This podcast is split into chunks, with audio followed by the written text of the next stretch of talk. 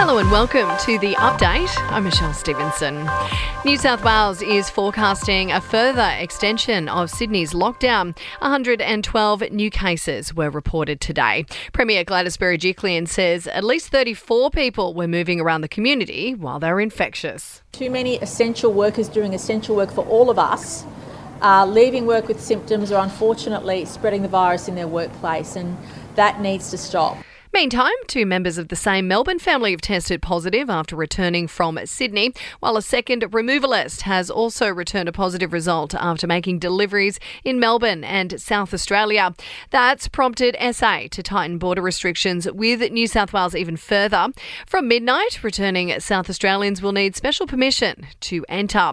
Queensland is also keeping its border open, though, for now, for those outside of those hotspots.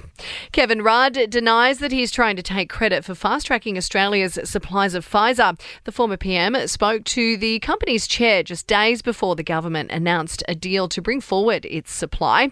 Despite this, he says he doesn't want to be associated with what he calls the botched vaccine program. To Miami now, uh, where the official death toll from that apartment building collapse has risen to 90.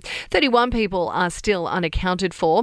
And scammers have stolen more than $7 million by gaining access to home computers. That's an increase of 184% since last year. To sport now, and as 12 NRL clubs relocate to southeast Queensland in the midst of the COVID outbreak in Sydney, the AFL is also juggling the situation. Saturday's Sydney derby between the Swans and Giants will now be played in Ballarat. To your entertainment news, and there's still plenty of love going Ash Barty's way. Kylie Minogue has been expressing her pride in the tennis superstar after her win at Wimbledon. Now, now, Disney and Marvel's Black Widow has raked in a massive $287 million at the global box office in its first weekend. The film opened simultaneously in cinemas and on Disney Plus. And Cardi B and Offset have thrown an elaborate princess party for their daughter's third birthday. There was a castle, petting zoo, and even a horse drawn carriage.